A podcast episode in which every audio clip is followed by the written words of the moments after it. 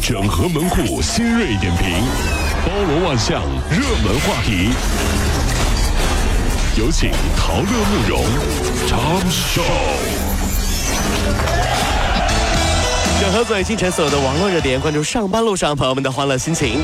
这里是《讨论慕容加速度之 Tom Show》。啊，我们先来关注啊，因为呢不愿意前往旅行社指定的购物场所，或者是不想参加另行付费的旅游项目而遭到导游的言语侮辱，这样的事儿好多人都经历过。黑导游，啊这哎，让这些人情况呢有望成为历史了，因为昨天国务院法制办就《旅行社条例》修订草案送审稿公开征求了意见。送审稿说了，说强迫或者是变相强迫旅游者参加购物活动的，或者是另行付费旅游项目的，或者是做出其他违反本条例行为的旅行社，将由旅游主管部门责令改正，然后没收违法所得，责令停业整顿，并且是情节的严重给予罚款，或者是吊销旅行社的这个营业执照等等处分。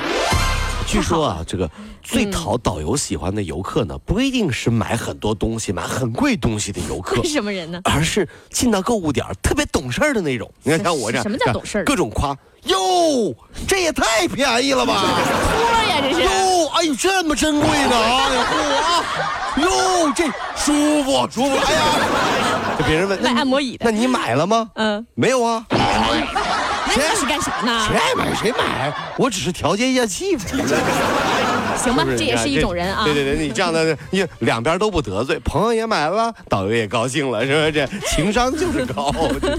是我们再来看啊，我国的食物浪费现象到底有多严重呢？根据中国科学院地理科学与资源研究所课题报的课题组的二零一三到二零一五年的调查结果显示，我国餐饮食物的浪费量大概是每年一千七百万到一千八百万吨。是啊，相当于三千万到五千万人一年的口粮。而在全球呢，三分之一的食物，大概有十三亿吨的食物都是粮食，在食物的供应链各个环节当中都是被浪费的。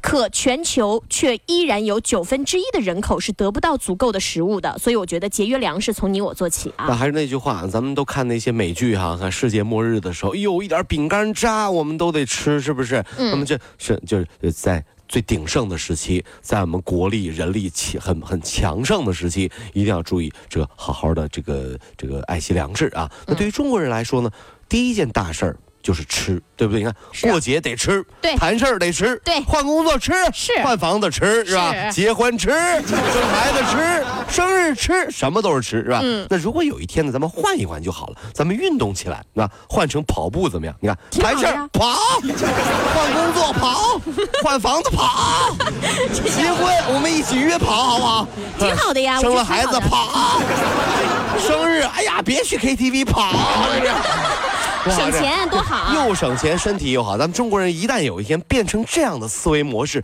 和一种这个生活模式的话，咱们国力将变得更加强盛，对不对？哎，是啊是说了。啊。 好，我们再来关注昆明有一位二十二岁的小白，觉得自己是交了霉运了，在自己打工的店门口向行人发放宣传单的时候，两名正在吵架的年轻男女啊，竟把他无端是暴打了一顿，哎呦然后啊造成他脑震荡、鼻骨骨折。事发之后啊，辖区派出所介入调查。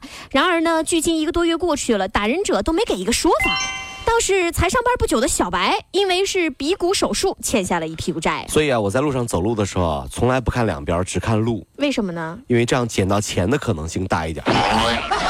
省得给自己找麻烦啊、对，低头哎，低头哎，有钱哎，好，哎这呀下好你看，这不招麻烦还能赚钱，你懂吗？对对运气好 啊。对，是啊，对。好，我们再来关注成都的事儿啊。父母离异了，成都十一岁的小男孩小雷呢，离家出走，露宿街头，将近一年的时间里面，全靠别人施舍艰难度日。小雷学会了很多坏习惯，比如说抽烟了、玩游戏啦，还可能存在小偷小摸的情况。哎呦，那检方呢已经启动了对小雷父母的强制亲职教育的一个程序。那么小雷的母亲至今是不露面，那也可能会被追究刑事责任对，。生孩子不养孩子，这个跟你说缺了大德了，你知道吗？这很简单，这就是不负责任。嗯当然开玩笑嘛，生孩子你以为打游戏啊？一个号练废了，我再换一 个。这这能练肺吗？就是哈这。不行啊！好，西安的事儿，西安某医院的护士郭女士将怀二胎的消息告诉单位之后啊，就被约谈了，说我跟你讲啊，你要么就辞职，要么就放弃你这小孩儿哎。呦，这厉害了，真是啊这！这这这医院的主任是这么跟这小护士说的：每位护士呢都要签订一个承诺书，按照科室的计划来怀孕，违反者就得主动辞职，这是他们曾经签订的协定啊，并且呢，如果说你没有怀，如果说你没说不能怀孕，应该拉开距离，不能去扎堆儿。其实呢，这也是一个单位没有办法的选择。你嗯看，如果说单位里的女同胞们全都怀孕的话，那单位谁也来是上班啊麻烦，对不对？是啊但是呢，有时候怪怪的。你看，比如我是老公，娜拉你是老婆，对不对？嗯嗯我们俩商量，嗯，老婆，我们要不要生个孩子啊？这时候你跳出来说了，嗯，我要先问我们领导，这这老啊公能受得了啊？这这这这这这这这这是不是很奇怪的事儿？跟领导有什么关系？你们男领导还能决定你生不生啊？ 哦我花那么多钱把你娶回家，我不能让你生孩子。哎，真是见了鬼了，真的是啊，真是啊。这样不合适啊！是是是啊好，我们再来说成都的事儿。家住成都百花西路的一个老小区的黄平富啊，人前是一个爱猫人士，背后却杀猫、去皮，然后呢把猫当成兔肉给卖掉哎。呦，这是啊哎呦，仓库的小铁笼里面关满了惨叫的猫咪，然后杀猫的时候把猫装在那麻袋里面，然后一口袋一口袋装入水中，把它活活淹死。哎呦你知道他平均一天杀多少只吗？多少人？一百多只。这样人都该下地狱吧？应该。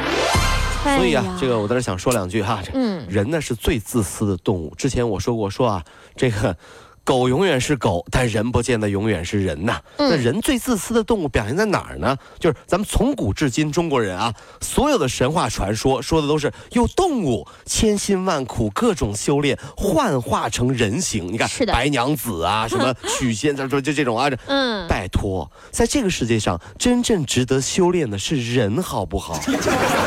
你觉得动物需要修炼吗？人才需要修炼嘛！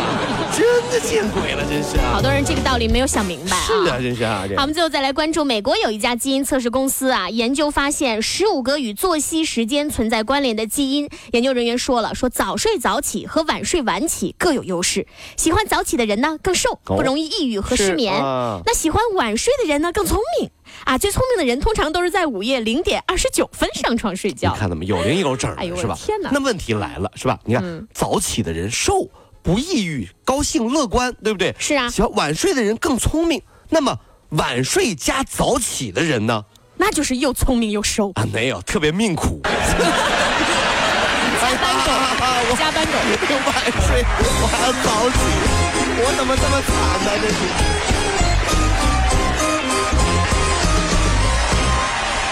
各位，如果希望提高自己每天生活的欢乐指数，就加入我们吧。您可以微信搜索公众号 “B B Dog 五零二”，说出您生活当中的烦恼，一起欢乐吐槽。B 就是 A B 的 B，Dog 就是那个呃旺旺旺那个 Dog，就是 D O G 啦。记住哦，B B Dog 五零二，每天一起感受我们 B B 刀的欢乐吐槽吧。